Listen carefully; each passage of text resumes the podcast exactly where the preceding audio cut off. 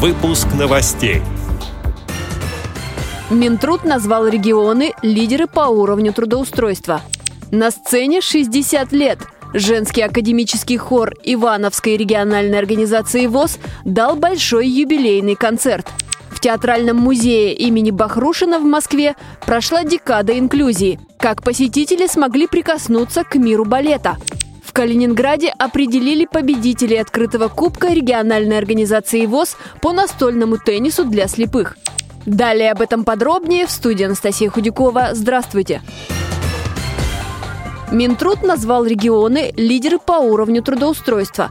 Красноярский край, Саратовская, Тамбовская, Белгородская области и Крым – это те регионы, где по итогам прошлого года больше всего нашли работу люди с инвалидностью. Также по сравнению с 2017 годом больше людей обратились в центры занятости по вопросам профориентации, профессионального обучения, психологической поддержки, социальной адаптации и организации бизнеса.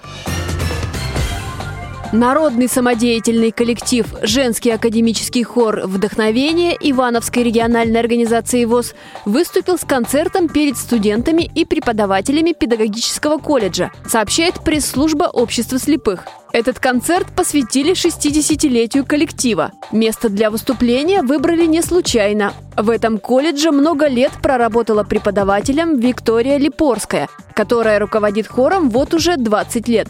Здесь же работали и другие участницы вдохновения. На праздник пришли коллеги и выпускники прошлых лет.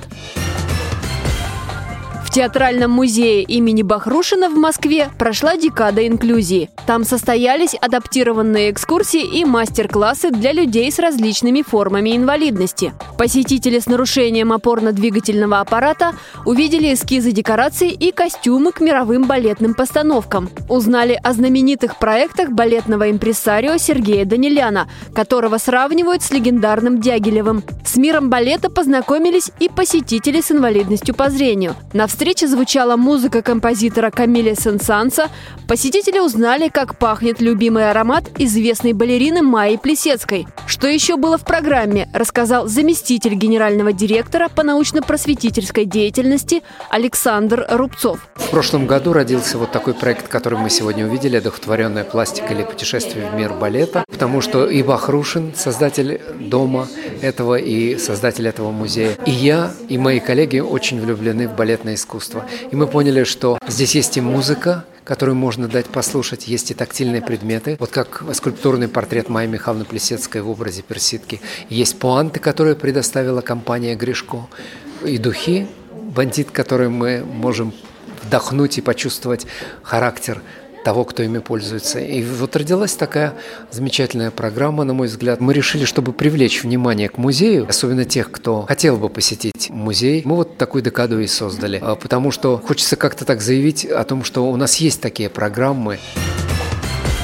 В Калининграде провели второй открытый кубок региональной организации ВОЗ по настольному теннису для слепых. На соревнования под названием «Янтарный сет» собрались 42 спортсмена из 12 регионов России, а также участники из Белоруссии и Латвии, передает наш общественный корреспондент Идгар Шигабуддин. Развитие настольного тенниса для слепых в регионе стало возможным благодаря тесному сотрудничеству Калининградской областной организации ВОЗ с органами власти и коммерческими организациями. Игры проходили три дня. В результате упорной борьбы определились победители среди мужчин и женщин. Третью строку турнирной таблицы заняли Юлия Мухортова и Игорь Болицкий из Калининградской и Тверской области соответственно. Вторыми финишировали Елена Суслопарова, Республика Удмуртия, и Владимир Поляков, Тверская область. Золото турнира завоевали Ирина Лаврова, Волгоградская область, и представитель Латвии Денис Овсянниковс. Спортсмены решили встретиться в следующем году и продолжить горячие споры у теннисных столов.